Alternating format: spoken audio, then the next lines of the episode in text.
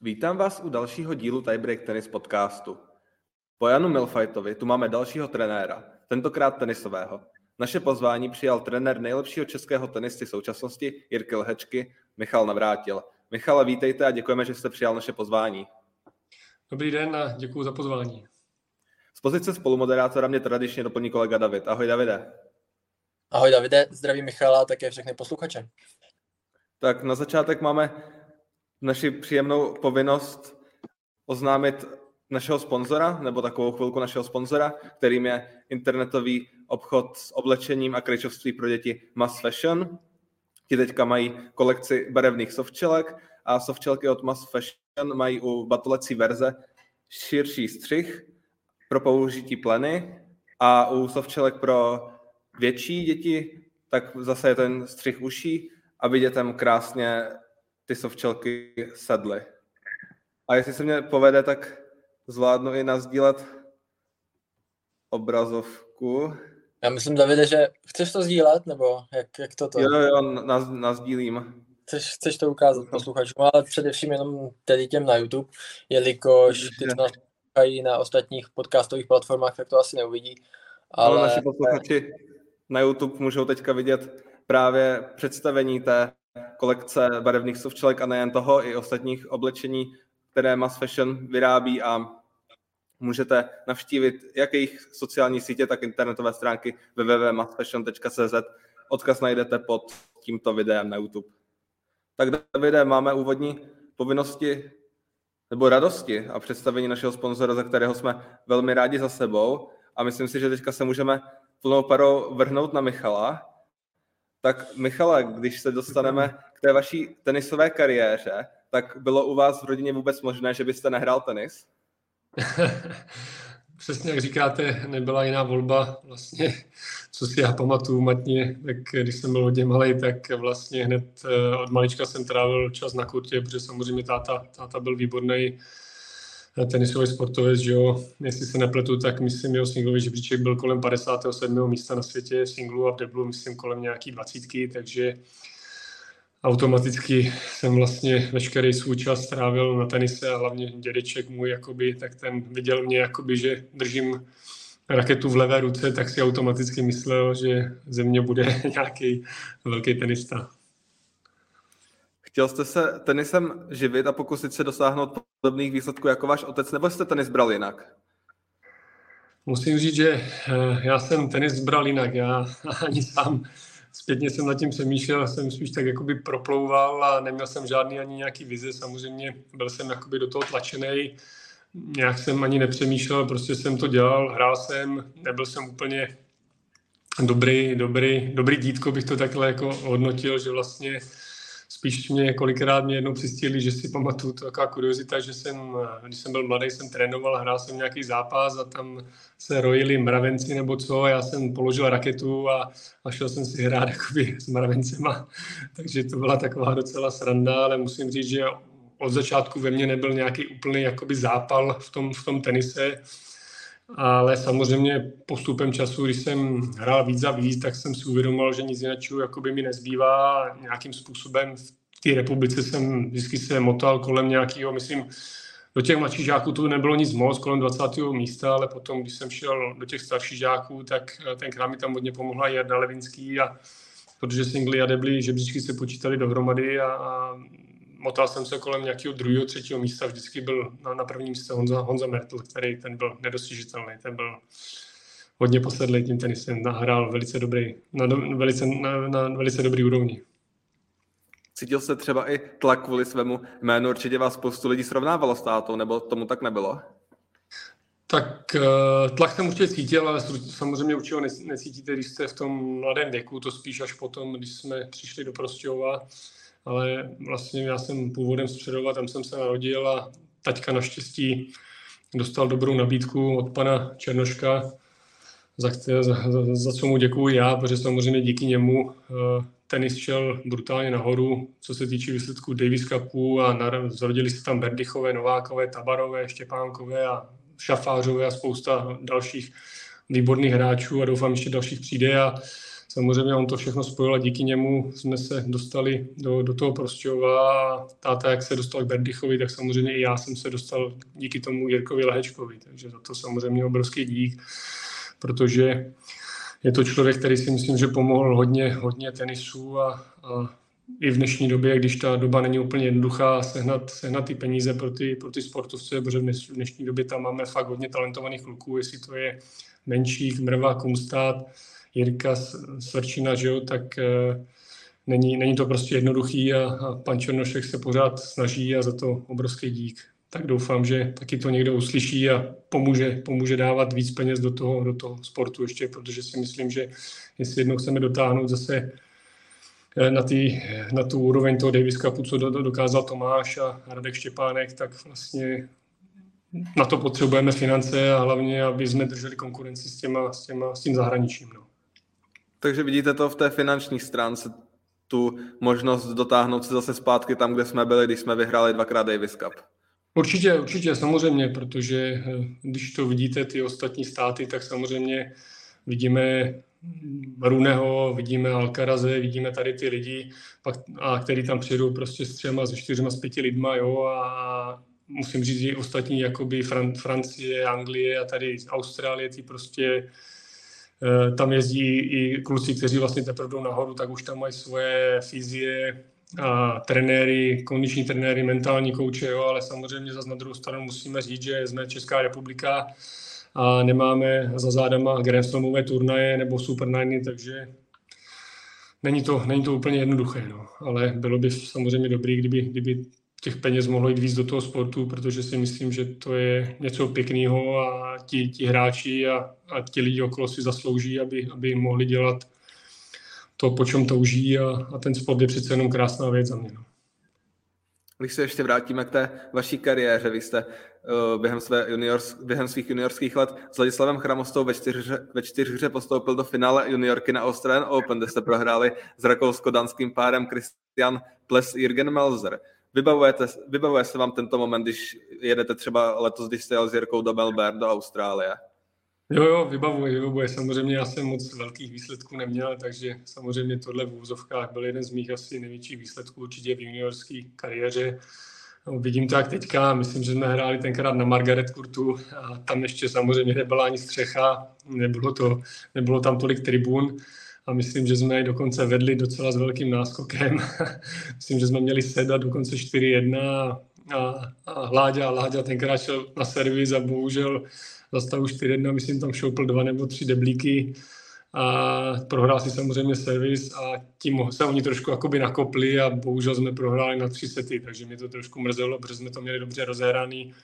A v budoucnu hlavně tady ti kluci byli oba fantastičtí hráči v singlu, že? Jurgen, myslím, byl i v desíce a, a ten druhý, ten byl vlastně, myslím, taky kolem nějaký třicítky, čtyřicítky na světě, takže určitě na to rád vzpomínám a samozřejmě mi to dalo i nějaké jakoby, zkušenosti, protože jsem už jako junior jezdil po těch Grand Slamech, což je obrovská výhoda.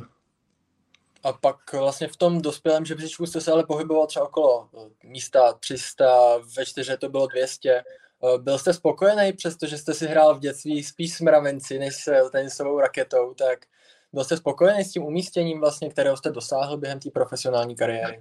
když, když nad tím zpětně přemýšlím a uvědomím si, co jsem, jak jsem nad tím tenisem přemýšlel a co jsem tomu tenisu dal, tak jsem vlastně na to hrdý. Protože znova říkám, že já jsem byl takový trošku ztracený a, a nějak jsem asi nechtěl naslouchat jakoby těm lidem okolo, abych víc pracoval, nebo to možná ve mně nebylo, neuměl jsem možná tak trpět jakoby fyzicky, takže jsem se nějak jakoby proplítal, ale jak říkáte, povedlo se mi dostat vlastně na nějaký, já nevím, 275. 6. místo, je bez ratingu a v tom deblu kolem 200 a aspoň trošku jsem si čuchl jakoby na té challengerové úrovni. Tam, myslím, se mi povedlo asi jenom jednou semifinále někde v Ženevě ve Švýcarsku. A jinak jsem byl spíš jakoby takový futurový hráč, že jsem samozřejmě pár turnajů vyhrál. Asi nejlepším úspěchem bylo, na co jsem trošičku vozovká hrdý, že, že jsem vyhrál jeden satelit jakoby bez prohry, to byl ještě vlastně turnaj před Futurema, že jste musel vlastně sbírat nějaký cirkity, myslím, že Jirka Novák o tom mluvil, jsem poslouchal ten podcast, takže ten tam měl dobrý úlet, jak tam měli vlastně kde spali. To je za mě obrovský obdiv Jirkovi, protože ty začátky byly teda z jeho strany velice krušné. Ale na druhou stranu to zase brutálně asi zocelilo a dosáhlo fenomenální výsledků, takže to byl asi takový, takový nejlepší jakoby výsledek, že jsem vlastně vyhrál ten satelit bez prohry, no, že vlastně ty čtyři turnaje v řadě. Jakoby. Přesně tak, Jirka Novák o tom mluvil, jsem strašně rád i za Davida určitě, že jste, že jste to zmínila, že jste podcast vůbec poslouchal, protože on nám zmiňoval, že vlastně těch satelitů nebylo moc. Uh, vy jste v jaké době? Vy už jste měl tedy Challengery, jste říkal, Futures, uh, kolik třeba bylo Challengerů za tu dobu, kdy jste hrával vy? Byly třeba tři, čtyři týdně, jako jsou teďka? Nebo, nebo toho bylo? Ne, to, to, to ani podle mě nešlo si myslím, protože tam samozřejmě taky byly, dřív ten tenis nebyl zase úplně tak populární, ale myslím si, že satelity byly málo a bylo jich třeba, nevím, 10 za rok. Já se upřímně už ani nepamatuju, ale vím, že začínal s nějakým chorvatským satelitem, to, to, tomu jsme říkali válka, protože to musím říct, to, to jsme tam ještě tenkrát jezdili, jakoby, myslím, že taťka tam s náma byl a byl tam Jarda Levinský a Karol Beck a Igor Zelenaj, moji výborní kamarádi a pamatuju si tenkrát, že eh, Igor Zelenaj, ten eh, byla vlastně klasická 32 hlavní, Kvalda byla, myslím, 128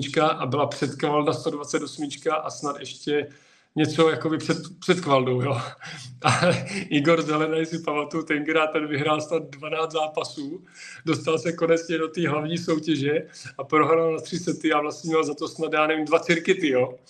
A, a udělal to stejný vlastně i na druhém turnaji a vlastně vy, když neuhrajete když se neuhrál kolo na tom, v té hlavní soutěži, tak vlastně se, se nemohl dostat na to master z toho satelitu, takže vlastně chudák měl asi nějakých 6 cirkitů, vyhrál asi 20 zápasů a vlastně se ani nedostal jakoby na to Masters, tak mi ho bylo jakoby strašně, strašně líto. No. Samozřejmě já jsem se utopil v nějakých nevím jakých kolech, protože tomu se říkala válka proto, protože samozřejmě si dokážete představit, že v březnu v Chorvatsku asi nebylo ideální počasí, a tam byly měkký kurty, neletělo to, prostě hruza, byla tam zima, že, takže to, to, to byla fakt obrovská válka, jakoby, no. Takže vlastně pak Igor Zelenaj mohl být i terčem nějakých posměšků, vlastně, že, že dopad stejně, skoro stejně jako vy, když jste uhrál třeba jenom nějaký kolo nebo ostatní hráči, co tam měli a on hrál 20 zápasů a dopadl vlastně úplně stejně. Je to tak, ale samozřejmě člověk si to nedovolil, protože zase s ním trošku soucítil a zase jako vůči respektu jste věděl, že vyhrál hodně zápasů, takže jak já říkám, mě, mě, mě to bylo jakoby spíš, spíš líto, no, ale skončili jsme vlastně na tom stejně s nula bodama. Vaší kariéru vám dvakrát přerušila mononukleóza, tak byl třeba i tohle to nějaký případ nebo prostě nějaký důvod, proč to třeba nevyšlo v tom tenise víc? Eh, já jsem, já jsem realista a samozřejmě, když se budete asi bavit s hodně, hodně hráčema nebo už bývalýma hráčema, tak vám asi skoro 90% řekne, že za to mohlo zranění nebo bla, bla, bla, nějaký problémy. Já vám upřímně říkám, že já jsem si za to hlavně mohl sám, že jsem tomu nedával maximum a prostě neměl jsem na to asi ty koule, nebo nevím, jak to říct. A ty mononuklózy samozřejmě, jo, pro sportovce je to velký problém, to je pravda, protože ten, to tělo je hodně na, na, napadený a unavený a vlastně potom, když vy se snažíte dostávat do nějaký zase vyšší úrovně, tak je pravda, že jsem měl jakoby častokrát nemoce, angíny a natáhlý břicho a svaly a tady tohle je možný, že, že to tímhle mohlo být, ale nemyslím si, že by to jakoby samozřejmě něco na té kariéře to udělal, ale ten hlavní problém jsem byl jakoby já. Jediný, co může být, že vlastně je pravda, když jsem dostal tu druhou mononuklózu, vlastně ne, to jsem si udělal kotník, to jsem si, jsem si natrhal vazy z obou stran, takže to bylo ještě něco jiného. Když jsem byl těch 270, tak tam jsem si udělal těžký, těžký výron, tenkrát s panem Bedáněm ještě, a, a měl jsem docela jakoby dobře naběhlo, že jsem byl nějakých těch 275 a půl roku jsem jakoby neobhajoval, takže mohl jsem být aspoň, možná jsem se mohl dostat na 220, nebo mohl jsem být díl jakoby na té úrovni challengerový, ale znova říkám, jako hlavní problém byl, byl to, že jsem ten tenis, jakoby ten svůj, tak nemiloval a nebyl jsem ním hlavně jakoby posedlej, protože to v dnešní době si myslím, že je to nejdůležitější.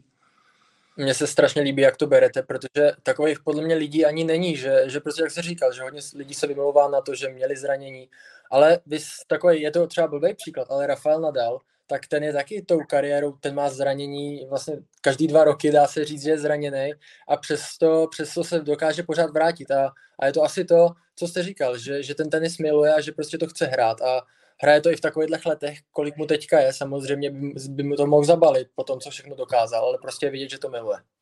Jo, jo, to souhlasím. Teď mi trošku běhá mraz po zádech, co vůbec zmiňujete všechno, protože já, já jsem takhle jakoby za milovníkem tenisu, sledu strašně tenis a Rafa je v podstatě jakoby můj idol, nebo býval, protože on za tu kariéru vlastně z mýho pohledu to měl jako nejtěžší, co se týče techniky a, a těch handicapů, co se týče servisu a prostě všeho. A on za mě udělal neuvěřitelný progres, to samozřejmě udělal i Federer, i Djokovic, ale když si to zpětně vemete, tak on prostě běhal tenkrát 7 metrů za čárou, jo, jel tam liftíčky a, a fakt mu to neletělo jakoby z toho servisu a to, co za mě dokázal a jak vy říkáte, kdyby jsme podle mě zdali jeho kariéru, tak e, díky těm zraněním podle mě vy musíte se zkrátit pět roků, jo.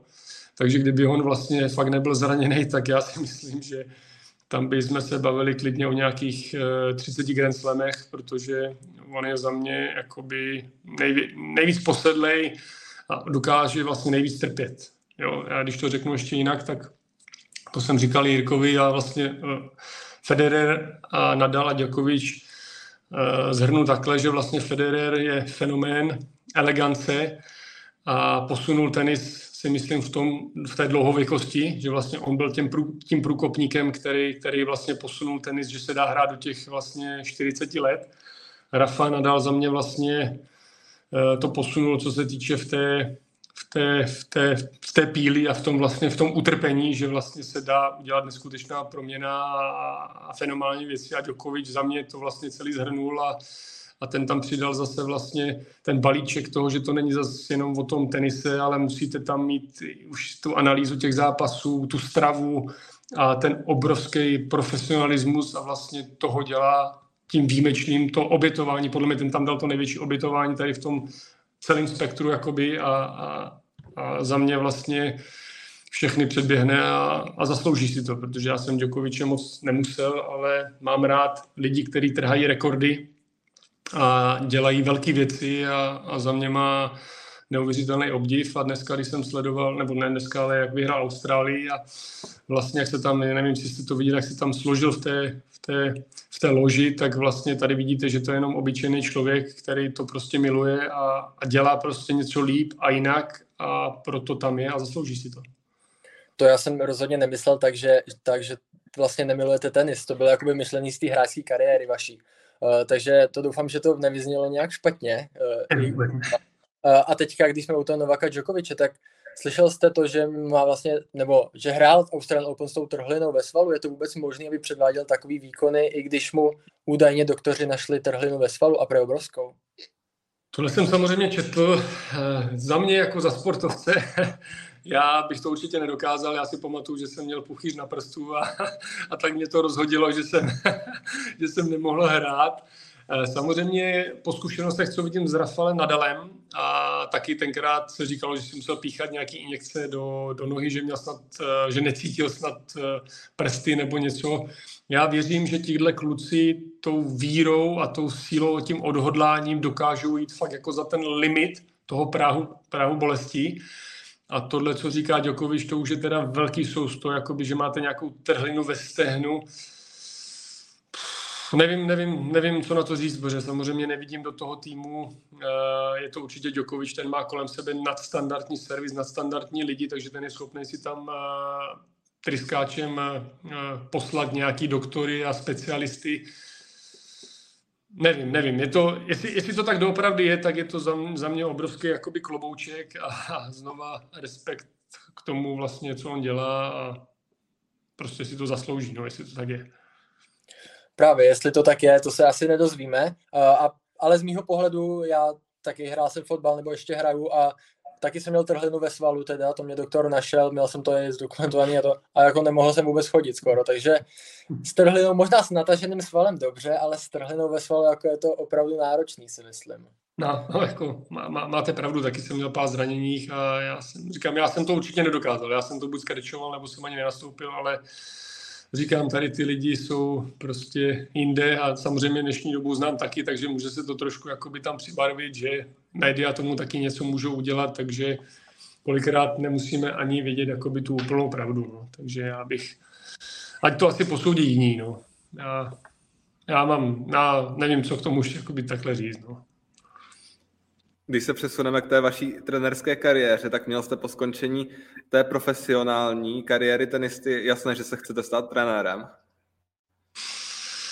Jasné, no, jako určitě jsem nad tím přemýšlel a spíš to hodně ovlivnil tenkrát jakoby Stachovský, ne Sergej, ale ten jeho, ten jeho, ten jeho brácha, jeho maminka, protože tím mě vlastně jakoby oslovili a byla to taková doba, že jsem se tak jakoby plácal na nějakým možná pětistým, čtyřstým místu a samozřejmě člověk se dostával do věku, myslím, že mi bylo nějakých 27 let a dostával se do věku, že měl samozřejmě přítelkyní a říkal si tak jako co dál, že jo. Na futurech asi se živit moc dobře nebudu, nebo teoreticky jo, plus nějaký ligy, ale, ale, ale musel bych žít sám. A jestli člověk chce samozřejmě trošku vypadat eh, dobře před nějakou slečnou nebo i mít samozřejmě někdy rodinu, tak určitě s rankingem 400-500 eh, toho moc nevytrhnete. Jo. Takže, takže já jsem tenkrát dostal docela slušnou finanční jakoby nabídku spolupracovat. Eh, teď jsem úplně zapomněl toho jméno, jak on se jmenoval, Stachovským příjmení, ale teďka zapomněl jsem jeho jméno. Nebyl to Sergej, ale ten jeho bráška. A, a, a musím říct, že to bylo docela příjemný začátek. Eh, musím říct, že mě to hned jakoby pohltilo a hned jsem se tam našel, tak jak jsem se nenašel vlastně v tom vlastním tenise, tak eh, tam jsem se nějak našel a, a začalo mi to strašně bavit. Vlastně od začátku mě to, začal jsem to prostě milovat, až jsem se dostal k takové jakoby posedlosti. No. Inspiroval vás třeba i k vydání se touto cestou váš táta Jaroslav Navrátil, který dlouhou dobu už vede Český Davis Cupový tým? Tak samozřejmě, samozřejmě. To mě hodně motivovalo, protože samozřejmě mít vedle sebe takovouhle ikonu, v podstatě můžu říct i legendu tohohle sportu, tak eh, mě to určitě motivovalo. A začal jsem, říkám, na sobě tvrdě pracovat a samozřejmě asi byla výhoda toho, že když jsem se pohyboval v tomhle prostředí, tak samozřejmě na můj, na můj vlastní tenis to nemělo dobrý vliv, ale když to teďka beru zpětně, tak vlastně asi to, co jsem všechno zažíval, se ve mně formulovalo být eh, slušný trenér, jo? takže takže určitě jsem nasával od táty veškeré věci, že člověk, když to vnímal, že trénoval Berdicha, já jsem s ním dělal to, pak jsem už to sledoval z toho povzdálí, tak samozřejmě jsem nasál spoustu, spoustu věcí a pamatuju si, tenkrát jsem měl i schůzku s panem Černoškem a když jsem mu řekl, že bych chtěl být jednou lepší než, než, než táta, tak se mi tak trošku jakoby, ne vysmál, jakoby škaredě, ale jako, jako, že mířím jako hodně vysoko, ale jak se říká, člověk by měl mít vždycky ty nejvyšší cíle a jestli to dopadne stejně, je to samozřejmě fantastický, nebo trošku hůř. Jak já říkám v tenise, trénu hráče na to, by byl světová jednička, jestli bude 10, bude to paráda, jestli bude 20, 30, samozřejmě to nevíme, víte, co myslím, ale takovou jsem prostě měl vizi a dneska, když se nad tím podíváme, tak vlastně už jsem tátu dohnal v té první metě, že mám vlastně tři hráče do, do stovky.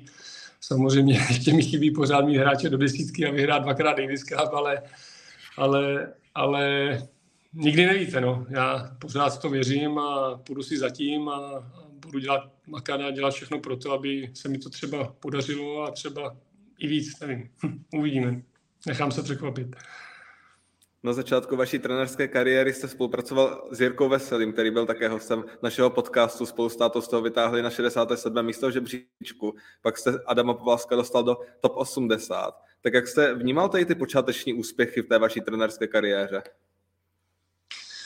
Uf, ani nevím, já jsem to tak nějak bral, prostě snažil jsem se dělat nejlepší pro ty kluky a, a, a být, hodně se učit prostě a fakt nasávat, protože to prvotní začalo vlastně s tím, s tím Jirkou Veselým, že vlastně uh, my jsme ho tenkrát brali, nevím ani, jestli byl 350. na světě, nebo něco takového. Já jsem s ním, myslím, byl první turnaj do Ameriky a hned eh, to bylo fantastický. Byl tam takový ten drive, my jsme si hned sedli a myslím, že vyhrál jednu 25, tenkrát byli myslím 15, myslím, že jednu vyhrál a jednu prohrál ve finále, takže to byl samozřejmě hned výborný start, to je to nejlepší, co se vám vlastně může podařit s tím hráčem, když je nějaká změna a vy hned máte ten výsledek, víte, co myslím, tak dostanete hned takový ten jako vítr do těch plachet. Potom ten hráč samozřejmě i v hlavě říká, hele, byl to dobrý tah, jo, je to super. No a víceméně to nabralo strašně spát, protože jak se vrátil, tak, eh, tak jel na jeden turnaj eh, s kondičním trenérem do, na Challenger, tam porazil, myslím, jedničku nasazenou, pak teda hned prohrál. A pak my jsme eh, jeli dělat přípravu na Antukovou sezonu, protože zrovna začínala Antuka a on se dostal jako poslední hráč někde na Challenger, myslím, že to byla Timisoara nebo někde v Rumunsku. A jeli jsme tam, dobře jsme tam měli dřív, se to vyplatilo a já samozřejmě, jak už jsem měl i zkušenosti, nebo byl jsem celou dobu na tour, i když ne na ty nejvyšší, tak jsem tam potkával hráče, kteří se mnou hráli ty futury, pak třeba utekli eh, na tu, na tu vyšší úroveň. A byla výhoda, že jsem byl vždycky jakoby přátelský, takže mě ti kluci znali a zrovna okolnosti tam byli hráči, co tam byli první, uh, myslím, že třetí a pátý nasazení na tom turnaji a díky tomu, že mě znali, tak já jsem mu hned domluvil s nimi ty tréninky Teď mám problémy už se jménama.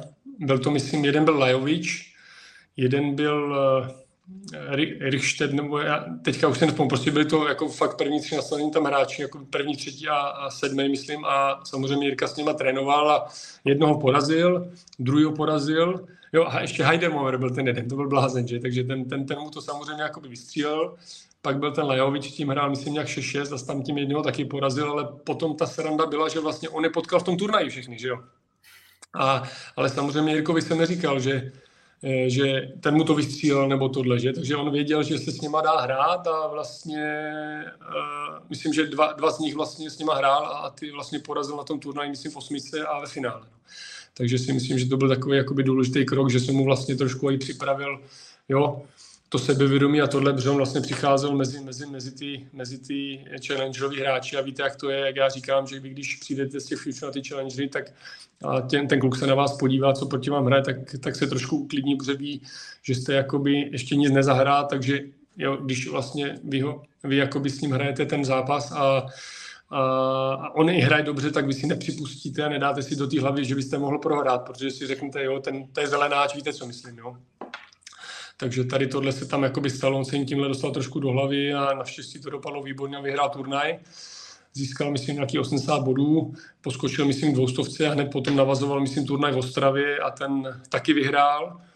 Pak eh, byla nějaká odmlka a vyhrál Liberec, takže ten, ten, ten start s tím Jirkou byl za mě fenomenální, jak prošel tou challengerovou tour a vlastně myslím, že se dostal do stovky v necelých, myslím, že týden před 20. narozeninami, že to byl takový pěkný, jako Ešív, že, že vlastně eh, dovršení vlastně, než mu bylo 20 let, tak už byl jakoby ve stovce, co si myslím, že v dnešní době, ještě jako když jsi v České republice, tak se tohle cení. No, no a potom samozřejmě uh, jsme pokračovali, bylo, dostal se na to, jak jste říkal, 60. místo a pak se spolupráce ukončila uh, z Jirkovy strany, no a přicházel Adam Pavlásek, který, který tenkrát vlastně měl výběr mezi, mezi mnou a tátou a jsem, za to jsem mu doteď vděčný, že si vybral mě, když si to musel jakoby financovat a to mi dalo i dobrý, dobrý signál do toho, že ten kluk ve mně věří, a což je velice důležité, když máte nějakého svěřence, aby hlavně on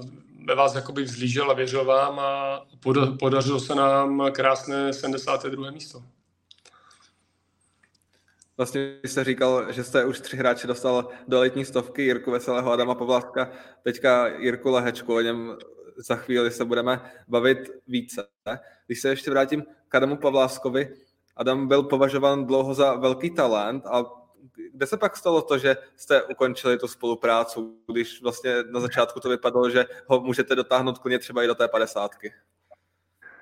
No, tak eh, Vlastně eh, tam to, tam to nějak končilo, myslím, eh, po Miami, jestli si pamatuju, a Jirka, teda Jirka, Adam za mnou přišel prostě, že by chtěl nějakou změnu a tenkrát, tenkrát mi řekl takovou poznámku, jako že jsem na něj moc velký profesionál. Jo. On vlastně v té době to bohužel vnímal jakoby bohužel špatně, že vlastně po něm moc jdu, aby, ale a neviděl to, že vlastně chci, aby byl nejlepší, abych vlastně pořád ty hodnoty posouval, ale v té době si to bohužel bohužel blbě vyhodnotil a, a, a naše cesty se vlastně jakoby rozdělily, ale máte pravdu za mě, to byl fenomenální hráč, pořád je. Bohužel už ukončil singlovou kariéru, ale vidíte, že se, že se vrátil v, tom, v té deblové jakoby fázi a já jsem, já jsem za to rád, protože myslím si, že v tom singlu mohl dodnes, dodnes působit kolem nějakého 56. nebo 60. místa, ale je tam aspoň v tom deblíku, teďka myslím, že se dostal do stovky nějak 80, je vlastně v Davis Cupu a, a věřím, že, že v tom deblu v té 50 by měl být a může útočit na nejvyšší místa, protože ten tenis prostě ten, ten kluk umí a mně se, mně se líbí, jak hrál. Právě teďka Adam, jak jste říkal, je v Davis Cupovém týmu asi po pěti letech, je na tom 78. místě na V4, tak Myslíte, že by si měl třeba najít nějakého stáleho partnera do té čtyři a objíždět s ním, protože on hrál s Romanem Jebavým, vím, že možná hrali s Igorem Zeleným nějaký turné, ale, ale přece nechtěl by to třeba nějakého stabilnějšího hráče, se kterým by fakt objížděl pak už i ty velký turné, protože jak teď můžeme vidět, tak ať tam je třeba Ram Salisbury, Kohovskupsky, tak to jsou prostě už páry, který spolu hrajou dva, tři roky. Tak Adam by si mohl podle mě najít nějakýho hráče, objíždět s ním dva roky turnaje a viděl by se a myslím si, že by třeba mohl i dosáhnout třeba turné mistrů v budoucnosti, protože je ještě pořád mladý.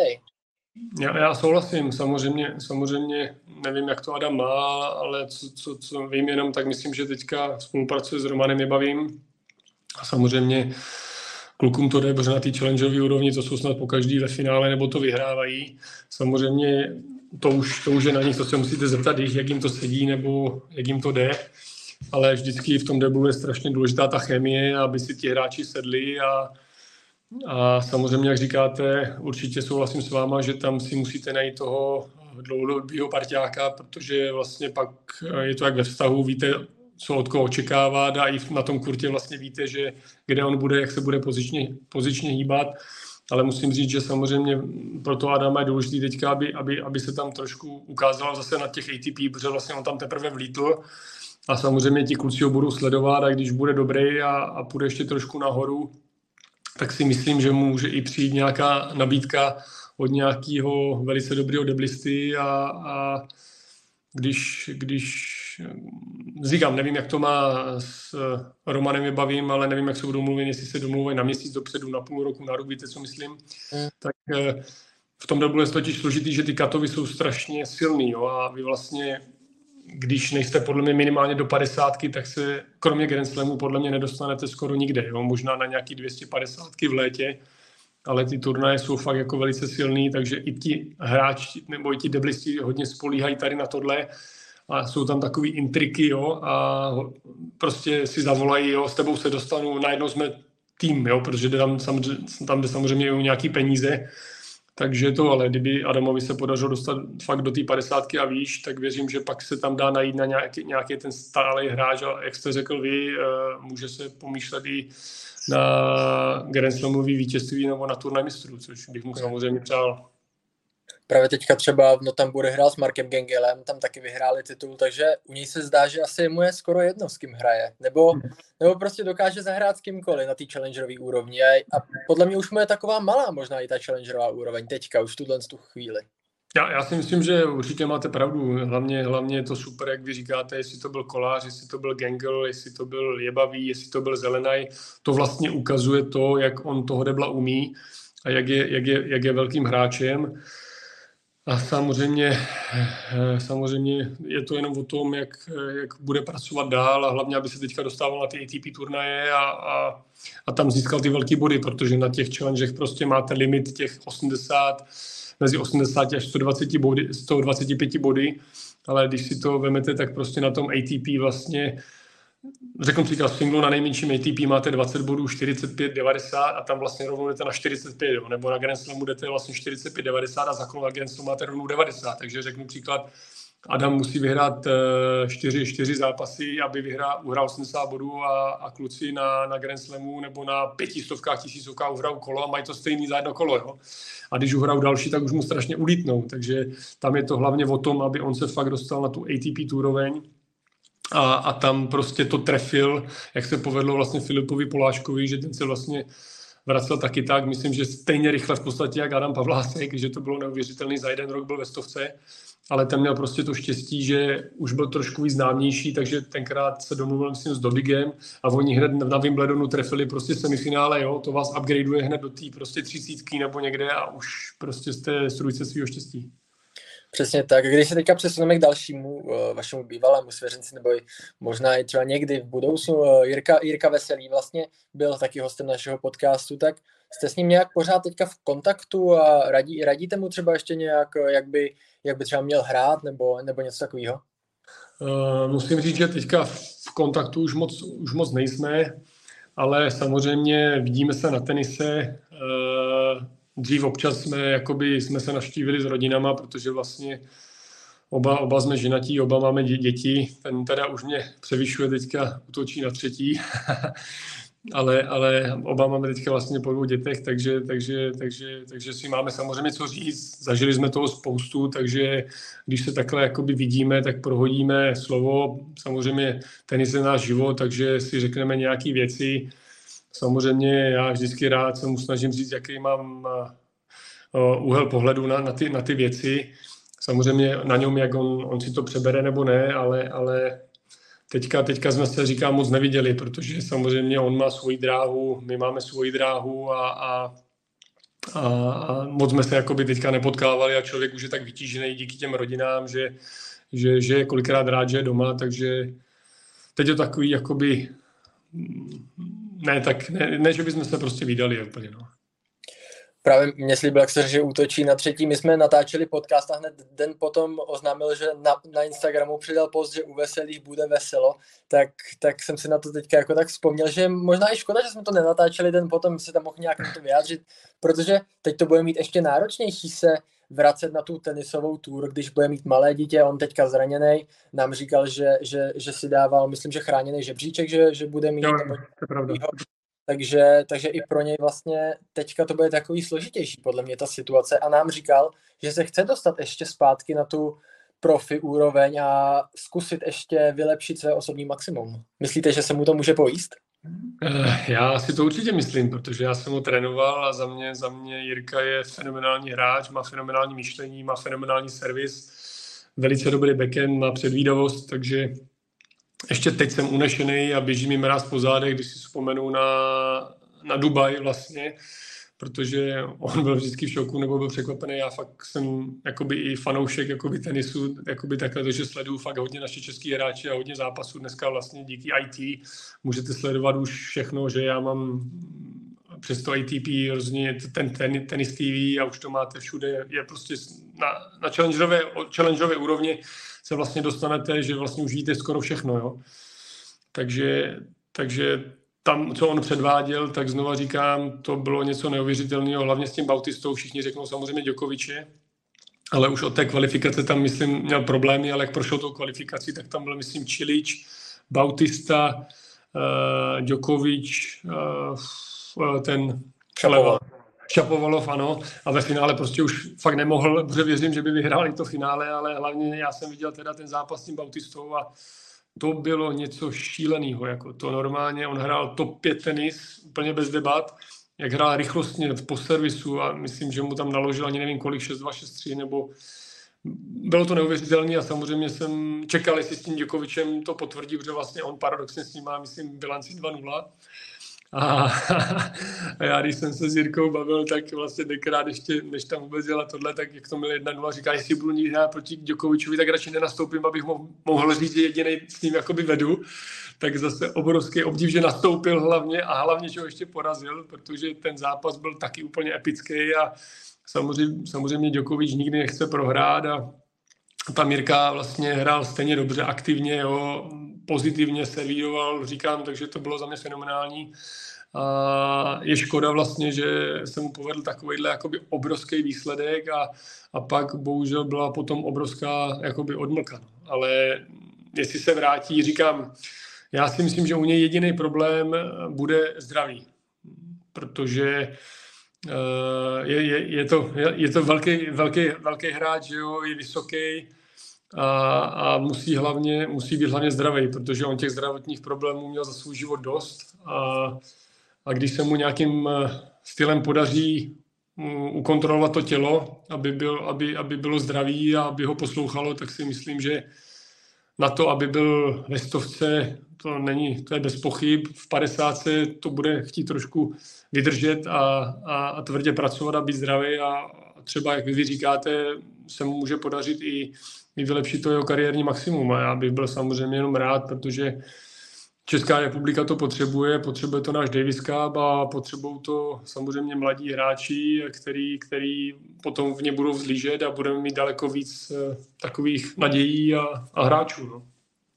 My s Davidem rozhodně doporučujeme pod, poslechnout podcast eh, s Jirkou Veselým, protože on, on to tam celý i vysvětloval, jak to v té Dubaji vlastně bylo. Uh, nevím, jestli jste vyposlouchal ten podcast. Konkrétně. Ten zrovna ne, ten zrovna ne. To, to nevadí, no. ale bylo, bylo to tak, že od prvního kola, myslím, že první kola byl Marinčilič a Jirka, Jirka tam říkal, no tak uh, to jsem na něm jsem viděl, že mu to nepůjde ten den a, a já jsem se tam cítil dobře. Pak byl Bautista, on říkal, no právě tenhle zápas Bautista znova, znova jsem na něm cítil, že prostě není ve svý kůži a pak šapoval znova a Djokovic znova a pak Rublev to už říkal, že byl úplně hotový a že prostě nemohl.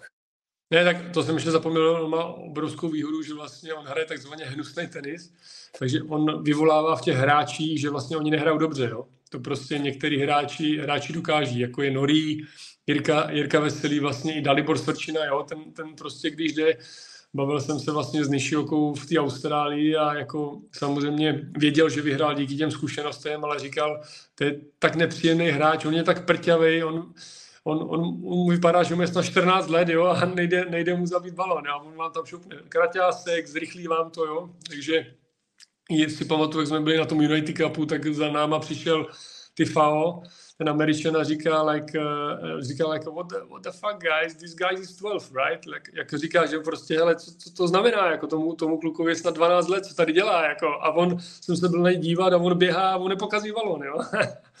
takže, takže znova říkám, že vlastně ten Jirka má i takovouhle výhodu, že dokáže prostě strašně v tom hráči vyvolat ten pocit, že necítí ten balon. No.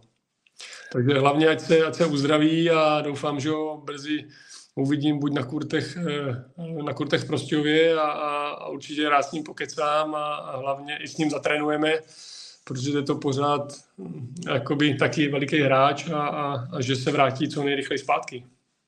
Že to říkal zrovna Nishioka, že, že je malej a že je hnusný tenis. Jak jako, říkáte, jak říkáte. Můj, můj aspirant na nejvíc hnusný tenis na světě je Yoshi to když... máte, má, máte pravdu, no, ale když, oni, oni, teďka to, tak, to, oni, oni to tak ty hráči prostě nevnímají, oni to tak nevnímají, no. Oni no. si myslí, že prostě... Teď, jsem chtěl dodat, že teďka to trošku zvednul, že proti tomu Daliborovi hrál jako fakt dobře, že, že i ty, jak jsi říkal, že i ty, ty míče zabíjel, že se mu tam podle mě docela dost dařilo a že Dalibor, tam, já jsem možná Daliborovi trošku věřil v tom zápase, před tím zápasem, když jsem viděl, že s Davidem jsme si říkali, že to bude fakt hnusný tenis, nebo jak se to říkal, protože oba dva vyznačují takový podobný styl. A, a byl to takový, podle mě ten to Nishioka fakt zahrál dobře, jako v tom zápase, no, zrovna. Já jsem, já jsem tam hodně byl takový skeptičtější, protože vlastně to jsou jakoby podobní hráči, ale ten kluk je vlastně zatím ve všem lepší, že jo? Trošičku rychlejší, levá ruka navíc, Uh, trošku, trošičku lepší servis, víc mu to trošku letí, jo? to máte vlastně, když hraje hrát Djokovic, vždycky, já si vždycky říkám, máte třeba, s kým to teďka hrál někomu strašně jo, tomu, tomu Australanovi, Diminaur.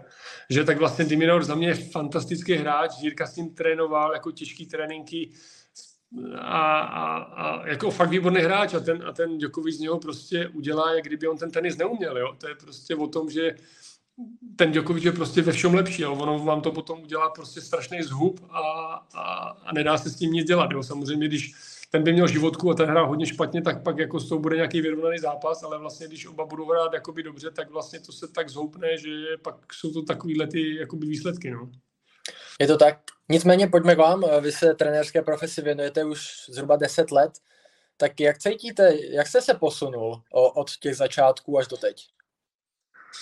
Uf, tak eh, já myslím, že se posouvám hlavně pořád, protože já mám ten, ten názor nebo úhel pohledu na to, že člověk se učí celý život, ale samozřejmě, eh, když to, když to vemu od toho začátku, tak určitě, tak jak asi, když by vám to řekl skoro každý, jste, jste klidnější, máte větší nadhled, jste, jste větším profesionálem a jste moudřejší, prostě učíte se víc a víc věcí, které potom vlastně vy můžete využívat a praktikovat vlastně na ty, na ty hráči, že? Samozřejmě byl jsem jiný trenér s uh, Jirkou Veselým, byl jsem jiný s Adamem Pavláskem a jsem jiný trenér s Jirkou Lehečkou, jo, samozřejmě tím chci říct, že kdybych třeba měl ty zkušenosti, co mám teďka, tak třeba Jirku Veselýho bych tam třeba dostal ještě rychleji, nebo možná by byl výš, jo, to stejný Adama Pavláska, i když vlastně musím říct, že kluci, kluci vždycky tu spolupráci ukončili oni se mnou, takže vlastně to, to se nedovíme, třeba, třeba by dosáhli ještě lepší výsledků, ale, ale vnímám to tak prostě, že, že, že mě to strašně baví a i teďka se učím a samozřejmě chci, chci, chci, chci být prostě co nejlepším trenérem pro, pro, pro, ty, pro ty hráče, abych jim prostě pomohl splnit jejich sny. Zmínil jste Jirku Lehečku, ten je teďka už delší dobu vaším hlavním svěřencem. Tak jak ta vaše spolupráce začala? Eh, ta naše spolupráce začala mě vlastně, paradoxně jsem dával pár interviewů jakoby eh, v nějakým zahraničním médiím a vlastně mě si vždycky ptali hlavně na otázku, kde jsme se, nebo jestli si pamatuju na moment, kdy jsme se poprvé setkali. Já, já vždycky říkám, že to je strašně, že si to skoro moc nepamatuju. Samozřejmě vím, že ne, nevím konkrétně ten první moment, ale vím, že jsem mu samozřejmě zaznamenal v Prostějově a bylo to, poprvé jsme s ním spolu trénovali na dvojce v hale a, a samozřejmě byl to, byl to klučina, který se vždycky usmíval a, a cítil jsem z něho energii a samozřejmě tak jak jsem se vždycky zajímal o tenis, tak jsem na něj mrkl a viděl jsem, že má nadstandardní energii a sílu. A, a vlastně tohle mi utkvělo v hlavě a on se tomu jakoby nikdy směje, vlastně když jsme potom, nebo on byl jakoby státou, myslím nějaký dva roky a pak já jsem šel do, do toho ze spolupráci, že vlastně tam byl Dalibor Svrčina a, a on, ale pak se jejich cesty začaly trošku rozdělovat a já jsem vlastně se stal potom jakoby uh, privátně k Jirkovi Lehečkovi, ale vlastně já jsem vždycky říkal, že Jirka Lehečka je taková jakoby když si představíte jakoby řeku a tam hodíte obrovskou kládu, jo, a vy vlastně ji začnete opilovávat, doťukávat a děláte z ní jakoby lodičku, jo, pak třeba loď a říkám, doufám, že se mi z něho podaří vytvořit nějakou, nějakou megaloď, něco jako byl Titanic, ale samozřejmě ne ten, který se potopil, jo? takže mě teďka nenapadá, mě teďka nenapadá jiná, jiná loď, velká, ale, ale samozřejmě doufám, doufám že, že ještě nejsme u konce a že se nám ještě povede pár, pár pěkných výsledků. Takže jste Věrkovi od začátku viděl velký potenciál, který v něm dřímá. Tak uh, víte, co myslím, je to potenciál, potenciál. Já v dnešní době už se dívám hlavně na to, pro mě první priorita je něco, co má Alcaraz, co má Rune, co měl třeba Jirka Novák, co měl Dominik Hrbatý, Hašek, uh, Michael Jordan, grecky tady ti všichni, Steve, Steve Jobs, jo, nemusí to být ani ze sportu, je to vlastně ta posedlost a ta vášeň, vášeň pro ten sport, tohle je pro mě vlastně to nejdůležitější, tohle, tohle je to první kritérium, co, co tam já vidím. Pak samozřejmě tam musíte vidět ty, ty další faktory, jak, jak ten hráč samozřejmě, jestli, jestli má sílu úderu, jestli, jestli je vysoký, protože v dnešní době je důležité být prostě vysoký, protože tím automaticky Eh, bude, nebo měli byste mít logicky větší servis, došáhnout na returny, vyšťouchnout nějaký balóny. Takže já jsem určitě v něm viděl to, že uh, má lásku k tomu sportu, že určitě je do toho zaujatý a viděl jsem tam obrovskou sílu. O tom právě povídal i Honza Milfajt v podcastu, že v tom zápase s Ožerem, ale vím, že on byl na letišti v Curychu a psali jste si spolu a on říkal, že vám psal, že teďka rozhodne láska k tenisu a že i díky tomu Jirka vlastně Felixe v té Austrálii porazil. Jo, jo, jo, je to tak, souhlasím, s Honzou jsme hodně v kontaktu.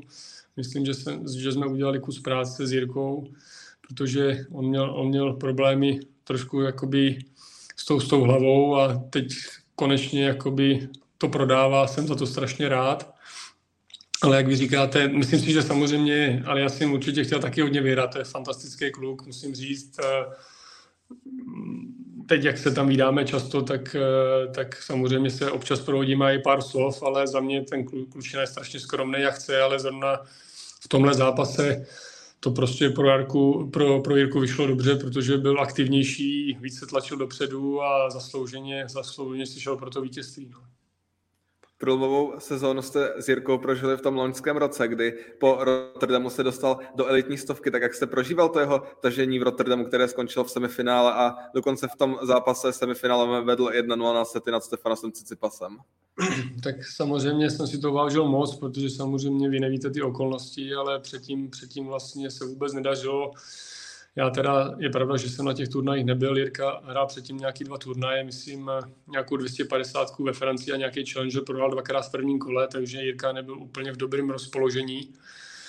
A byl jsem takový, byl to taková zrovna ta část toho, kdy to nebylo úplně jakoby příjemné období a já jsem za Jirkou dolítal do Rotterdamu a nějaký ještě o dva dny dřív, protože jsem věděl, že, že musíme ještě zamakat a musím do něj nadspat tu dobrou energii a prostě tu, tu, tu pozitivní myšlení. A musím říct, že jak jsem tam přijel, tak samozřejmě Jirka hned, eh, protože on na těch, na těch turnajích předtím byl se svým eh, agentem s, s tím Pierrem Kristenem a vlastně tam to prostě jakoby nějak nešlo. Samozřejmě to neznamená, že to byla jako něčí chyba nebo tak, ale, ale přijeli jsme do toho Rotterdamu a, a bylo vidět, jak Jirkovi se trošku rozzářili očička, že tam jsem, že jsem tam přinesl takový zase ten nový vítr, tak za co jsem samozřejmě rád a od začátku jsme tam začali jakoby brutálně makat. Je pravda, že zrovna bylo štěstí, že v tom Rotterdamu mají neskutečný zázemí a mají tam, myslím, nějakých šest tréninkových kurtů, takže, protože normálně v halách máte strašný problém trénovat, jo?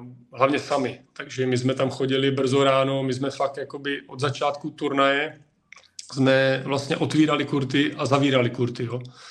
Že vlastně jsem to pojmul jakoby i takovou trošku jakoby přípravu, že jsme tam měli fakt jakoby objemy a Jirka nastoupil do kvalifikace a, a první zápas hrál, myslím, s tím Belgičanem, a, a vyhrál první set 7-6, ale musím říct, že měl 4-5-0-40 na svůj servis. Upřímně eh, bych nechci ani vidět, nebo nechci nad tím znova přemýšlet, co by se stalo, kdyby, kdyby ten set prohrál, protože eh, Jirka se necítil úplně dobře a je možný, že by ho to zlomilo, protože myslím, že i turnaj, eh, minulý zápas s ním hrozně špatně prohrál někde na 125 ve Štětíně, ale naštěstí ten, ten zápas zlomil v tiebreaku, myslím, fantasticky zahrál na 7-1 a druhý set mu naložil snad 6-1. A tím jsme zase pokračovali jakoby v tréninkách, šli jsme vždycky ještě po zápase trénovat klidně hodinu, hodinu a půl. Další zápas, eh, jestli se nepletu, hrál, myslím, s Moutetem. To byl takový typ, typ hráče Nishioka. To jsou blázni takový, on ještě jeden, já nevím, jak se jmenuje ten druhý hráč, ale to jsou hráči, ti, ti co předvádí na kurdě Věděl jsem jednu věc, že Jirka se bude tlačit dopředu a že on bude pořád lobovat, takže jsme hodně, hodně, hodně jsme smečovali. Naštěstí ještě jsme to udělali, protože já si myslím, že v tom zápase Jirka vyhrál 4 ve třetím a myslím si, že snad měl asi 30 smečí. Jo? Během toho zápasu ten kluk tam, já vím, že jednou za mnou, myslím, že tam rozkopal kameru, jednou, jednou za mnou běžel a tak jako by se překulil přes přes ten box, nebo co to tam bylo a dělal jako, že si udělal něco s kotníkem. Samozřejmě já jsem mu to nežral, protože jsem věděl, že on je, on je švihlej a po, patna, po deseti sekundách, když viděl, jako, že na to nereaguju, tak se samozřejmě na mě usmál, zvedl se a šel, a šel pokračovat na další balon, jo. Takže, takže to byla, to, to myslím, že Jirku brutálně nakoplo, protože to byl fakt hráč, kde uh, neskutečně běhá, vrací, je slizkej a ten Jirka si to musel vydřít, musel se tlačit dopředu a díky bohu jsme zlepšili hodně přechod, přechod na síť, takže, takže tomu vyhrál ten zápas a v ten moment jsem věděl, že máme dobrý vítr, že vyhrál dvě těžký, dva těžký zápasy a v podstatě bude pro nás velká výhoda vlastně eh, to první kolo a samozřejmě eh, tam jsme dostali Šapovalova. Šapovalov je fenomenální hráč, ale věděl jsem, nebo i většina těch topových hráčů mám vysledovaný, že mají strašný problémy v prvních kolech že prostě ti kluci jsou schopní udělat fakt jakoby velké chyby na to, jak jsou dobrý hráči. Takže tohle, tohle, jsme, tohle jsme věděli a samozřejmě dál jsme šli jakoby trénovat. Já jsem levák samozřejmě, že jo, takže to je taky výhoda, že, že jsem s ním mohl trénovat, mohl jsem mu dát i nějaký servisy, když bohužel asi o 100 km pomalejší, protože moje rameno už je trošku zakrnělý, ale samozřejmě já si stoupnu víc dopředu, takže to nějak jako aspoň spítlikujeme, ale ale myslím, že jsme se dobře na to připravili a přesně se potvrdilo to, že ten Jirka eh, měl tu confidence z té kvalifikace už a ten Šapovalov přesně neměl úplně svůj den, protože ten dokáže zahrát neuvěřitelný míč, ale taky dokáže dát nějakého deblíka a trefit dva rámy. Myslím, že Jirka to tam vyhrál dvakrát 4 a šlo to přesně tak, jak jsme si před, jakoby, eh, představovali. No a bylo tam samozřejmě paráda to, že jsme měli i relativně slušný los, protože jak se bavíme vždycky o tom respektu, tak kdyby samozřejmě Jirka šel na Rubleva nebo na nějaký hned Cicipase, tak tady ti hráči ho vůbec neznali a vůbec by si ne, nepřipustili, že by mohl prohrát. Ale tím, že tam šel na Zanžulpa a na Musetyho, tak oni se znali z těch juniorských eh, let, anebo i z Challengeru, kde Jirka vlastně vyhrál a to já jsem věděl, že bude pro nás brutální, protože oni už něho budou mít ten respekt. Jo, a tam vlastně Jirka zlomil oba ty zápasy na tři sety. A za mě byl vlastně lepším hráčem, pak samozřejmě ještě v té době měl takový výkyvy, že nedokázal udržet tu koncentraci, ale naštěstí vždycky v tom třetím setu se, se dokázal vrátit zpátky a, zaslouženě vyhrál. No a s tím Cicipasem jsem samozřejmě věděl, že tam je obrovský problém už toho, že jak vy už teďka víte, že jsme strašně i nahráli jakoby mimo ten kurt, takže vlastně tam už jsem věděl, že tam to bude jenom o té vůli a o tom, jestli prostě on, on, on to přežije fyzicky a myslím si, i doteď jsem přesvědčený, že by ho porazil, ale tam se prostě podepsala ta daň té kvalifikace a to, že my jsme tam prostě fakt jakoby tvrdě makali a viděli jste, že sám vyhrál ten první set, tam se to lámalo, jestli si ještě zpětně pamatuju, ve druhém setu, že měl, myslím, breakball nebo zhodu. Eh, myslím, nějaký třetí, čtvrtý game a, a, tam se to nepovedlo, pak už Jirka šel jakoby docela jakoby dolů. No. A ten samozřejmě, ten Tsitsipas je to velký hráč, narostl a Jirkovi hlavně už odcházely nohy, už se tak nevytáhl na servis a už prostě byl všude o trošičku později a, a bohužel prohrál eh, ve třech setech. No další část sezóny byla taková nahoru dolů, hodně na houpačce, ale Jirko pak určitě nakopl ten skvělý výsledek na Next Gen Finals, kde došel až do finále, kde prohrál s Nakashimou. Tak byl třeba díky tomuto výsledku motivovaný o to víc do té nadcházející sezóny, té, která teďka probíhá 2023. Určitě, určitě, jak říkáte, pak to bylo nahoru a dolů. Samozřejmě no, Jirka taky říkal v rozhovorech, že samozřejmě vždycky ten první rok, když se tam dostanete, ten nejtěžší, protože tam je spousta nových věcí a, a toho, toho všeho okolo. Takže já doufám, že už si zaplatil tu svoji daň, ale naštěstí se mu tam pak v závěru sezóny už podařilo zahrát vlastně třetí kolo v Kitzbühelu, vyhrál pak tam ten Liberec, ale na Grand Slamech zase na druhou stranu musím říct, že prohrál sice čtyřikrát v prvním kole, ale byly to po každé bitvy. S Dimitrovem to bylo na čtyři, na čtyři fantastický zápas zahrál s Goffinem v Paříži, kde musím říct, že Goffin hrál životku a Jirka prohrál, myslím, na pět setů. Výborný zápas zahrál vlastně i s Garinem na US Open, kde vlastně vyhrál eh, první set a vedl ve druhým. Tam bohužel eh, udělal, doplatil zase takovou na, na, na tu svoji jakoby nováčkovou neskušenost a, a, a Garin už to potom jakoby nepustil, protože když se podíváte zpětně, tak Garin uhrál neuvěřitelné výsledky loni na Grand Slamech. Myslím, že i v hrál snad osmičku. Takže to bylo bolestivé vlastně v tom Kitzbühelu s tím Bautistou měl vlastně nedoservíroval, jo, takže taky brutální a samozřejmě já jsem věřil, že jsme blízko tady těm velkým hráčům i samozřejmě v tréninkách jsme hráli ze spoustu dobrýma hráčema, Vyscipas, Rublev, bla, bla, bla. A musím říct, že Jirka je v těch tréninkách syner, že v těch tréninkách někdy porazil, takže jsem věděl prostě, že jsme strašně maličký krůček od toho zlomu, že prostě si to potřebuje sednout. Hlavně jsem potřeboval, aby, aby ten Jirka si věřil v hlavě, že na to má a za to jsem eh, mu strašně vděčný, že prostě, že prostě si věřil a pracoval dál poctivě, nebo i v podstatě přidával a zlomilo se to vlastně v podstatě celý na tom Masters Next Gen, jak vy říkáte. Samozřejmě vím, že tam bylo trošku štěstí, že tam nedorazil Rune, který, který předváděl eh, nesmyslný výkony a dostal se díky bohu na to Masters to, to silnější. takže, takže, takže to si myslím, že by to taky mohlo být trochu jiný, když Eh, s Runem jsou docela dobrý rivalové, my se s Runem, eh, s Holgerem docela dobře známe a mezi něma ty zápasy jsou vždycky takový specifický, protože Jirka ho vlastně jednou porazil na Challengeru, pak s ním blbě prohrál v Mnichově, takže já věřím, že doufám, když na sebe narazí, že to bude zase nějaký další pěkný utkání, protože já z nich cítím, jak se, jak se, jak se tam trošku jakoby, jsou to takový rivalové a chcou si něco dokazovat, takže tohle, ale, ale na to má se určitě uh, musím říct, že to bylo super, že se dostal do toho finále, samozřejmě byl blízko k tomu vítězství, ale určitě diváci si řeknou, že tam, že tam nebyl úplně dobře obsazený.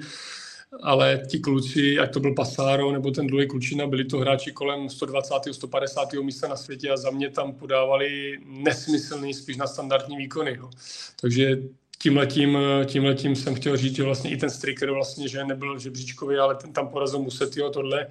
Takže i když v očích možná diváka to nebylo jakoby silný turnaj, tak tím, že já jsem to viděl, ti kluci tam fakt předváděli extrémní výkony, tak eh, kolem fakt 50. místa na světě, tak vlastně tomu, tomu Jirkovi dodalo, protože on to viděl stejnýma očima jak já, tak mu to dodalo samozřejmě strašně moc síly.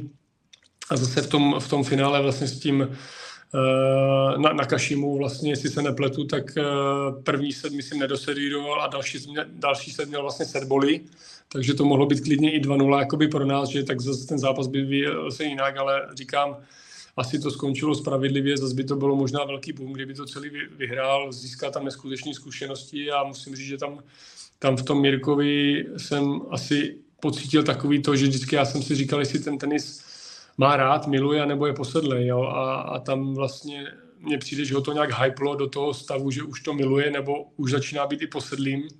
A od té doby vlastně, když už jsme se vrátili domů, tak musím říct, eh, i ta příprava a všechno bylo neskutečně precizní a profesionální a vyústilo to vlastně krásným výsledkem v té Austrálii. Tam se můžeme právě i přesunout. Ten začátek roku byl tam ten United Cup, vlastně nový formát. Asi se moc třeba nevědělo, co očekávat, ale zase Jirka rád reprezentuje, jak jste říkal, tak se tam asi očekávali dobrý výkony od Jirky, což se potvrdilo. S Taylorem Fritzem hrál velice vyrovnaně. Porazil Alexandra Zvereva. Eh, s čím konkrétně jste třeba šli do těchto zápasů? Jenom eh, jelikož se blížíme eh, ke konci našeho podcastu, tak chýlí se nám trošku čas, tak musíme to trošku rychlit, tak samozřejmě o tenisi bychom si mohli povídat hodiny. Ale jak to vlastně v to, s tím Zverevem třeba bylo konkrétně? Eh, tím eh, samozřejmě eh, bylo trošku škoda, že mě, nebo mě strašně zklamal jenom ten United v jedné věci, že začínal strašně brzo, jo, ale vemte si, máte Vánoce, samozřejmě chcete být s rodinama a pro, pro, ty, pro trenéry a samozřejmě, protože ty mají už i děti, ale pro, samozřejmě pro hráče to není jednoduchý, takže jsem byl velice zklamán.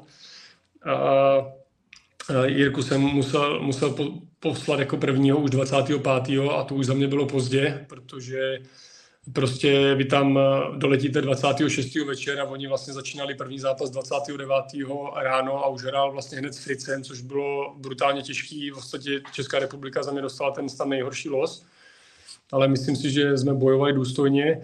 A vlastně Jirka eh, ohledně toho Zvereva, samozřejmě jsme věděli, že Zverev uh, odehrál nějaký výborný exibice, myslím, že porazili Djokoviče, myslím, někde v, v, Emirátech to, v Emirátech to bylo, takže jsme věděli, že už jako to nebude sranda, protože samozřejmě i v nějaké exibici porazit Djokoviče už musíte něco předvádět, ale věděl jsem samozřejmě, že tohle bude něco jiného, že, že zase, jak říkám, i ti velcí hráči, kromě snad Djokoviče, Nadala, Federera, ty první kola mají, že jsou hratelní, takže jsem eh, věděl, že Jirka byl samozřejmě rozehraný už od toho Frice, už jsme tam, už se trošku adaptoval, protože tam ještě trošku platil daň s tím Fricem za to, že, že, že, jsme prostě, že prostě pozdě doletěl.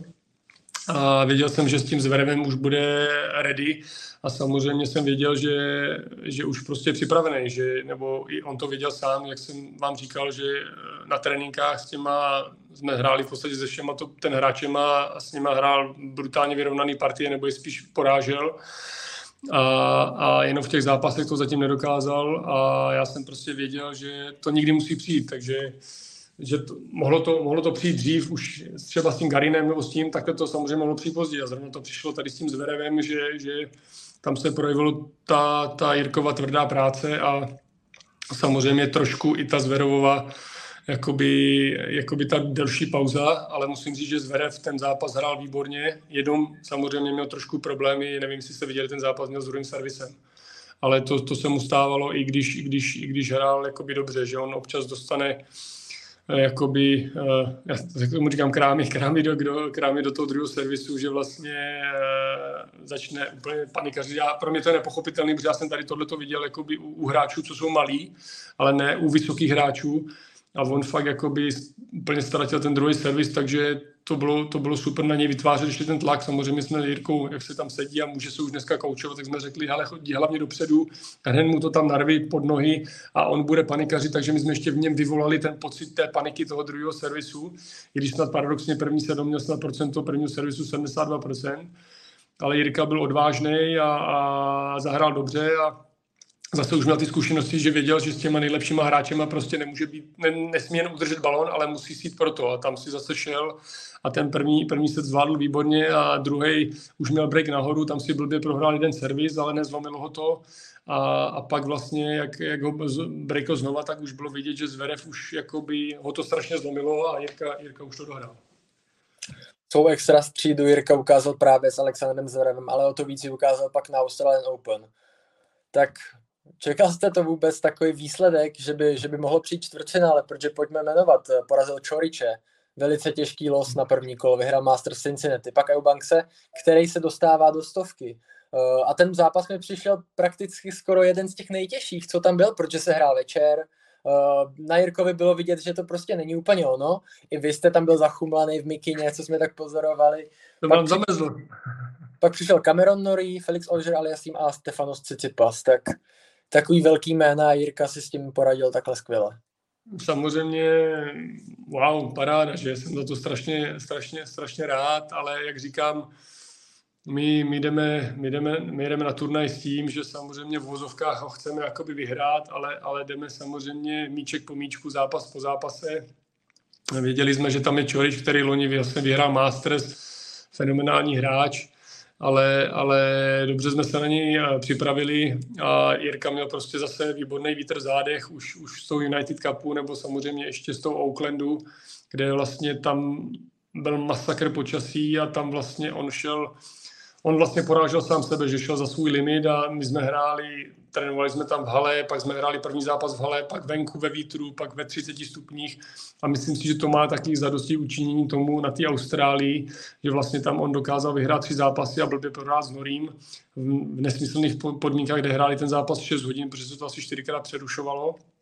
A říkám, tohle všechno mu dodalo obrovskou sílu a, a sebedůvěru do těch zápasů, takže s tím Čoričem jsem si říkal, co je to vlastně hráč jak Jirka, ale Jirka, když nebude kazdit a bude mít silnou halu, hlavu, tak vlastně on hraje rychleji z backendu, on hraje rychleji z forehandu, líp servíruje.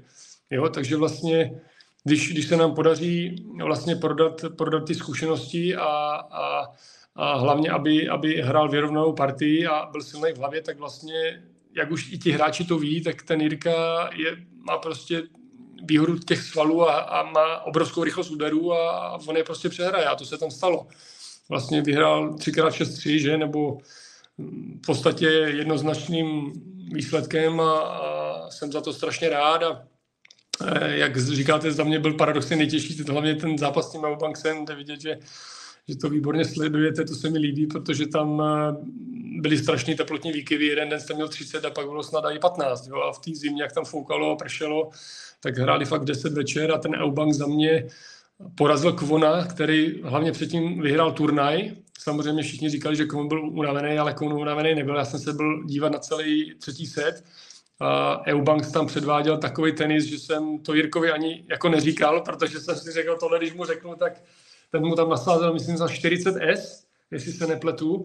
A musím říct, že zahrál i brutální klíčové momenty, jo? že vlastně každý řekne Eubank, že neumí hrát odzadu, ale ten kluk hrál jako by fakt aktivně, nekazil a já jsem věděl, že tohle, tohle, tohle přijde, ale zase na druhou stranu jsem věděl, že ten Jirka z něho nebude mít respekt a, a že má, když porazí Zvereva odehrál výborný zápas s Norím, že se Eubank se nalekne, ale byl to obrovský tlak na hlavu, protože ten se výborně servíroval a hlavně musím říct, že hrál rychleji od zádu než Jirka, takže Jirka musel vytahovat takzvaný plán B, a to je čopíček a obranu a vlastně on paradoxně s Eubanksem byl hráč, který vlastně víc běhal jakoby u plachet a musel hrát, taktika byla hrát jenom přes střed, protože kdyby on chtěl mířit trošku k lineám, tak by to trefil za sebou, protože ten kluk tam uh, vešel fenomenálně, co se týče v rychlosti úderů ale Jirka naštěstí, naštěstí paradoxně byl, byť byl snad první 20 horší, tak je vyhrál, pak jeden si prohrál a naštěstí v tom, v tom čtvrtém setu dobře zapodával a, a, a hlavně ho držela fantasticky hlava a,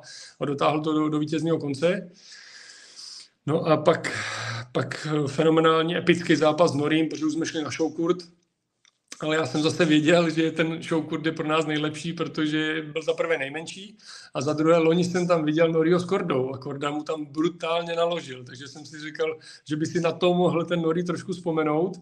Přece jenom Korda Lehy jsou trošku, jakoby Jirka jsou trošku podobní hráči, samozřejmě Korda je vyšší, má větší páky, ale, ale hrajou takový aktivní tenis. A, a Jirka se ponaučil z těch chyb, co bylo v tom Oaklandu, věděli jsme, že tam nebude tak foukat, a trošku jsme změnili tu strategii a, a viděli jsme samozřejmě, to bude strašně boj, protože za mě Nori se vlastně vyhrál všechny zápasy na Winet Cupu a přijde mi, že jde strašně nahoru a myslím si, že tohle bude jeho nejlepší sezóna. Samozřejmě teďka otázka, dostal dvě velké rány, prohrál blbě ve finále s Gasketem a, a, a, a prohrál s Jirkou, takže ho to může hodně ovlivnit mentálně, ale, ale tam byl fakt, bylo úplně zaplněný stadium a, a Jirka vyhrál v pěti setech a ještě si to doservíroval, takže si myslím, že tohle byl jako jeden z nejhezčích zápasů v jeho životě a jsem strašně rád, že, že to zvládl. A pak tam máme toho Aliasima, o tom jsme se už trošku bavili, tam, tam to bylo na Margaret Areně, toho jsem se zase bál, protože tam měl Jirka blbý vzpomínky jako junior, protože tenkrát jsme byli v Tralagonu, vyhrál vlastně celý Tralagon a jeli jsme do, do, na, do Melbourne jakoby, a tam mu zastavil osmičce až jeden Američan po tom, co hráli na kurtě číslo 5, ten byl docela rychlej, Jirka byl jasně lepší a mm, v první set si blbě jednou prohrál servis a pak druhý set už dominoval a i v tom třetím setu, ale tam se udělalo nový pravidlo, že když máte nad nějakých, já nevím, 40 stupňů, že se přerušuje zápas, takže mi to přerušili na dvě, na tři hodiny a dali nás na Margaret Arenu, kde bohužel bylo asi o 20 stupňů míň a Kurt byl dvakrát pomalejší a v té době Jirkova adaptace byla téměř na bodu mrazu, takže dohrávali zápas eh, ve, ve, dva, ve dva ve třetím a neuhrál si ani game, ale naštěstí tohle v hlavě se mu nepromítlo a říkám, měl obrovskou tu vlnu od toho Norího a a zase podával uh, fantastický výkon, i když Alias první se hrál velice dobře, ale byl aktivnější, nebál se ho a hlavně za mě zvládl ty tiebreaky úplně fenomenálně a zasloužil si to vítězství. No. A s Cicipasem už, už jste to viděli taky, takže tam, když to rychle jenom zhrnu, protože jak říkáte, nás už tlačí čas, tak uh, tam, tam, tam nás teda trošku uh, Cici překvapil, že my jsme čekali, že vlastně když Jirka na něj vstupí v té rychlosti, hlavně přes ten forehand, že, že mu to bude víc zvedat, ale tam naopak eh, byl obrovský problém, že mu to vyšvihával a čím Jirka dal větší rán do jeho forehandu, tím rychleji to měl zpátky. A samozřejmě už Jirka, Jirka trošku, trošku doplatil taky samozřejmě na ty, na, na, na, na ty zkušenosti, protože samozřejmě Cici už eh, byl poslední dobou předvádí fantastický výkony na Grand Slamech. A a prostě nám chyběl trošku takový kousek, protože Jirka, jestli se nepletu, měl myslím nějakých pět, pět breakballů, neudělal ani jeden, takže ten zápas by to mohlo celý otočit. Ale, ale nakonec musím říct, že, že Cici si to, jakoby Stefano si to zasloužil, pak vlastně s Kačanovem to potvrdil a, a, a bohužel nes, nestačil na, na Djokoviče. No. Je to tak, eh, my vám strašně moc děkujeme, že jsme takhle mohli diskutovat o tom tenise. Jsme strašně rádi, že jste přijal naše pozvání. Pomalu se tedy náš podcast blíží ke konci, i když bychom s vámi nejradši debatovali ještě další minimálně dvě hodiny.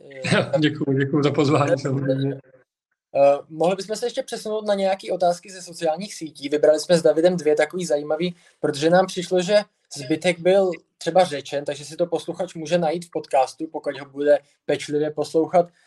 Mě jenom mě zajímala otázka, jestli je Petra Kvitová opravdu tak v pohodě, jak působí. Uh, jak se chovala na United Cupu? uh, musím říct, že to nebylo žádné klamání a Peťa, Peťa to je skvělá ženská a tenistka a já jsem strašně rád, že, že se to díky ní vlastně uskutečnilo. Já jsem jí za to děkoval i, i jejímu trenérovi, protože údajně to byl prej jeho jakoby nápad takže a Peťa, Peťa měla výborný postavní žebříčkový, takže vlastně a my v té době ještě ne úplně nějaký velký, takže díky ní jsme se tam dostali. A musím říct, že, že jsme tam byli fakt jako jedna, jedna velká česká rodina a, a všichni jsme si to tam užívali a myslím si, že všem to dalo všem to dalo hodně, protože všichni tam předváděli věci slušné výkony a něk- některým se vlastně jako Jirkovi, Daliborovi, Péťa tam uhrál a v podstatě, jestli se nepletu, dvě, dvě, dvě tři kola, takže všem, všem to si myslím hodně pomohlo a, a musím říct, že Péťa tak, jak tam působila, tak je tak i v soukromí, že to je velice střícná a, a, a hodná holka. Druhá otázka, kterou jsme vybrali, tak jestli bylo těžké udržet Jirku, aby nelétal po těch výsledcích v oblacích a jak vysoko vidíte jeho potenciál?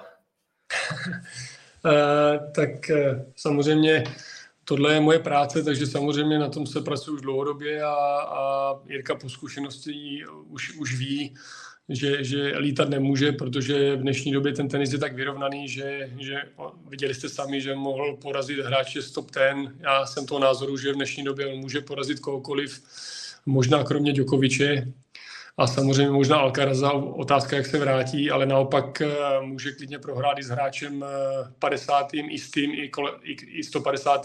i 150. na světě, protože ten tenis mi přijde, že, že se strašně stmel, že možná nechci, aby to vyznělo špatně, ale ti, ti nejlepší už nejsou tak nejlepší, jak bych to chtěl říct, a ti, a ti, ti co byli dole, se dotáhli. Jo? Takže dneska, dneska mi to fakt jakoby přijde, že je to strašně vyrovnaný a je to o pár momentech a člověk musí prostě strašně pracovat i po takovém výsledku a myslím si, že Jirka, Jirka už to ví. A, a říkám, zatím nejeví žádný známky toho, že by mu to určitě nějak stouplo do hlavy a, a samozřejmě teď je na Davis Cupu a teď jsou tam obrovské těžké podmínky, takže to tomu pomáhá k tomu, aby byl na té zemi, protože říkám, zítra se bude hrát eh, první kolo, první kolo toho Davis Cupu a nastupuje tam s frérem, který je vlastně nějaký 105. 110. a za mě to bude velice těžké a já věřím, já věřím, že to zvládne, takže, takže musíme držet palce a hlavně musíme vydržet pracovat a, a jít si za těma svýma sny. No. To byla krásná tečka za dnešním podcastem. Michale, my vám moc děkujeme za tu hodinku a čtvrt, kterou jste s námi tady v podcastu strávil, takže ještě jednou velké díky, že jste přijal naše pozvání. Děkuji moc, děkuji moc za pozvání. Davide, děkuji tobě, že jsi mě tu tradičně doplnil a pomohl mě tady zvládnout korigovat tady ten podcast s Michalem Navrátilem, který je určitě zajímavý a doporučujem všem našim posluchačům a svým fanouškům, aby si ho poslechli.